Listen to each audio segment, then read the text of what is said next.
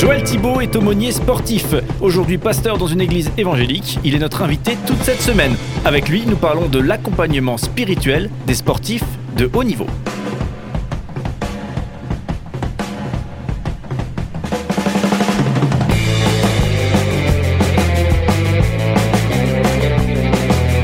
Cinq colonnes à la une, notre invité de la semaine. Joël Thibault, bonjour. Bonjour Cédric. Voilà, bienvenue. Euh, donc euh, toute cette semaine, on va la passer ensemble. On va parler de sport, on va parler de, de foi. Vous êtes euh, aumônier de prison, aumônier de prison, pardon. Ça, ça, ça, marque bien l'habitude qu'on a de dire aumônier de prison. Et là, pour le coup, donc aumônier sportif. Et j'ai dit accompagnement spirituel pour désigner votre action auprès des sportifs et non pas des prisonniers. Est-ce que ça résume bien? Est-ce que c'est une belle image, accompagnement spirituel?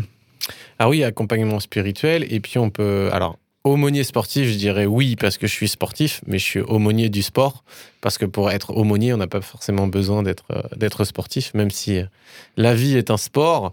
Et donc euh, ça concerne de, l'accompagnement spirituel auprès d'une population bien spécifique qui est le monde du sport avec des gens qui ont un rythme de vie assez effréné. Et c'est de pouvoir venir à, leur rencontre et pour répondre à, des questions sur le sens de la vie. Voilà, donc pour un petit peu, avant bien sûr on va rentrer dans, ce, ces détails-là, mais pour bien cerner le rôle de, l'aumônier, euh, justement le lapsus révélateur de tout à l'heure, l'aumônier est souvent connu pour les prisons ou aussi dans le milieu hospitalier, euh, justement peut-être pour bien cerner la dynamique euh, d'accompagnement. Est-ce qu'on peut avoir une sorte de définition de, l'aumônier? Alors, l'aumônier, c'est un, une personne qui amène quelque part euh, la religion, sa confession dans un lieu qui est normalement fermé.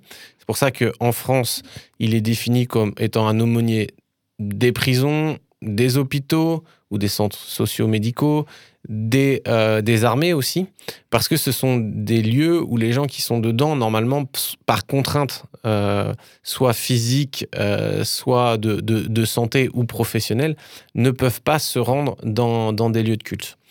Et donc, l'État permet qu'un ministre du culte puisse aller à la rencontre de ces personnes pour apporter euh, un soin euh, spirituel, pastoral, mais aussi et avant tout une écoute bienveillante. Et il y a aussi une partie des célébrations euh, en fonction euh, des différents types d'aumônerie. C'est pour ça que l'aumônerie la plus connue, c'est l'aumônerie, on va dire, des prisons, où on va avoir des temps de célébration, des temps de culte. Euh, mais dans les hôpitaux, par exemple, ce n'est pas très fréquent. Ça va plutôt se faire à des grandes occasions comme Noël, comme, comme Pâques, alors que dans les prisons, c'est très régulier. L'aumônerie du sport, c'est un domaine pionnier en sport, en France, pardon. Euh, et donc, euh, ce qui est très développé dans, les pays euh, anglo-saxons notamment, et parce qu'il y a une différence peut-être de mentalité, de comprendre que le monde du sport est un monde fermé et qui amène des contraintes pour, pour les sportifs, bien qu'ils aient une plus grande liberté que des prisonniers, mais bien souvent, ils n'ont pas la main mise sur leur emploi du temps, et ce qui fait que au fil du temps, cette notion d'aumônerie s'est développée auprès euh, des sportifs pour pouvoir leur apporter un soin spirituel et pastoral. Oui, puisque vivre sa, sa spiritualité, sa foi, euh, justement, peut être difficile euh, pour des personnes qui, effectivement, sont sportifs de haut niveau. Oui, parce qu'ils sont toujours pris par les transports, les déplacements, mmh. ils sont tout le temps dans, dans, des hôtels et ils vivent dans un groupe collectif, mais ce sont souvent seul finalement, euh, parce que pas forcément de personnes avec qui parler de choses profondes. Il y a toujours une méfiance dans un groupe si on se livre trop. Euh, on est quand même avec des partenaires qui peuvent être nos concurrents, quelque part, ceux qui peuvent nous prendre la place. Donc, c'est difficile. Et puis, euh, le partenaire à côté n'a pas forcément toujours les, les réponses euh, non plus. Et donc, c'est de trouver le confident, la personne euh, de confiance et qui va aussi avoir une compétence pour aborder ces questions-là. Donc, malheureusement, et avec les compétitions qui tombent aussi le, le week-end, eh ben, ils n'ont pas forcément de de vie paroissiale, si je pourrais le dire comme ça. C'est vrai qu'on voit déjà hein, l'expertise et la problématique euh, qu'on ne ressent pas quand on est simple spectateur, justement, à la fois partenaire, euh, nos coéquipiers, mais aussi euh, concurrent. C'est vrai que ça, on ne ressent pas et quand c'est dit comme ça, ça on, prend une autre mesure, effectivement, de cette dynamique-là. alors, on continue justement de, découvrir cette casquette aumônier du sport. Est-ce qu'on on peut avoir des, illustrations concrètes d'actions que, que vous avez pu mener, justement, auprès de, auprès de sportifs. Euh, à quoi ça correspond très très concrètement? Alors par exemple, l'exemple le plus euh, typique et représentatif de ce que c'est au niveau international, parce qu'il s'agit aussi d'une aumônerie dans des grandes compétitions internationales, c'est pour ça que j'ai ce titre d'aumônier, parce que je le suis reconnu à l'international, euh, c'est les, les, Jeux olympiques et les Jeux paralympiques parce que c'est le concept d'un village. Et au milieu du village, il y a l'église dans notre mm. tradition euh, française, mais qu'on retrouve dans, dans, le monde entier finalement. Il y a ce lieu de rassemblement, ce lieu de culte. Et donc dans le village olympique, depuis les attentats de 1972 en Allemagne, face à ce, à ce drame qui a touché une confession euh, religieuse, hein, Israël et, et, les, et les Juifs, suite à cet attentat, ils se sont rendus compte que ça avait créé un traumatisme euh, psychologique euh, et, des questions spirituelles chez les sportifs. Donc, le comité a essayé de répondre à, ces questions-là, ce qui a donné naissance de manière officielle, bien qu'il y avait des choses officieuses avant, en 1988, avec un service multiconfession dans le village olympique avec des aumôniers euh, de différentes nations et de différents cultes.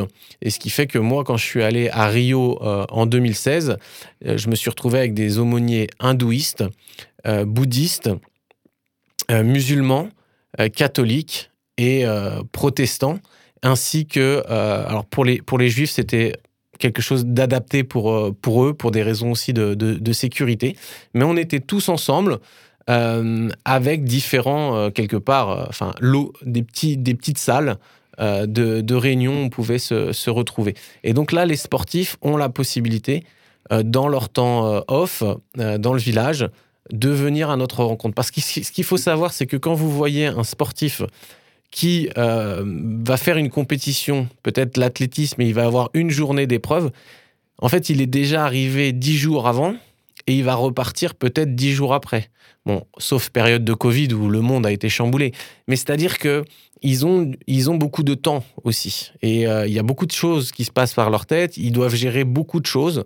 Et c'est de proposer euh, voilà, un accompagnement euh, pour eux dans ces moments de, compétition.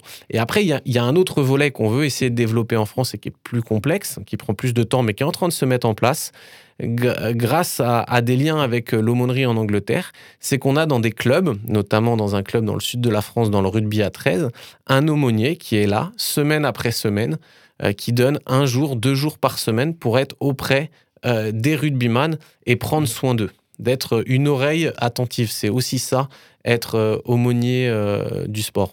Alors justement, le côté euh, multi-religieux, plurireligieux, on y reviendra. Et, finalement, c'est presque un exemple là où souvent on a l'impression d'avoir des, frontières, des barrières. Et en France, peut-être un, sujet qu'on... Il y a une petite crainte peut-être, on n'aime pas trop l'aborder. Mais là, effectivement, il y, a, un grand mélange qui se fait. On va bien sûr écouter cette semaine votre tour d'expérience sur tout ça. On écoutera aussi votre parcours. Est-ce qu'on peut avoir un avant-propos justement? Comment est-ce qu'on devient aumônier du sport? J'imagine qu'il y a un mélange de sport, un mélange de foi dans, son parcours. Oui, effectivement. Enfin, moi, j'étais, euh, je suis toujours passionné de sport. Euh, j'ai euh, pratiqué énormément de, sport. J'ai travaillé dans le monde du sport. J'ai mes diplômes dans le monde du sport. Et Dieu est venu me rencontrer au milieu de tout ça.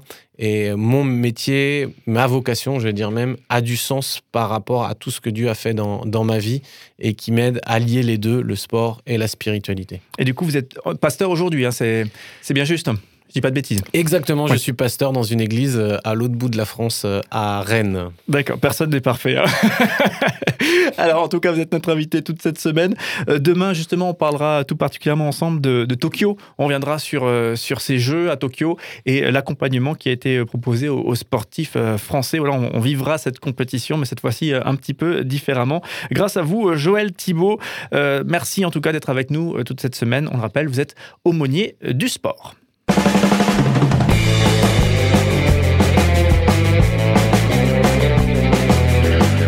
5 colonnes à la notre invité de la semaine.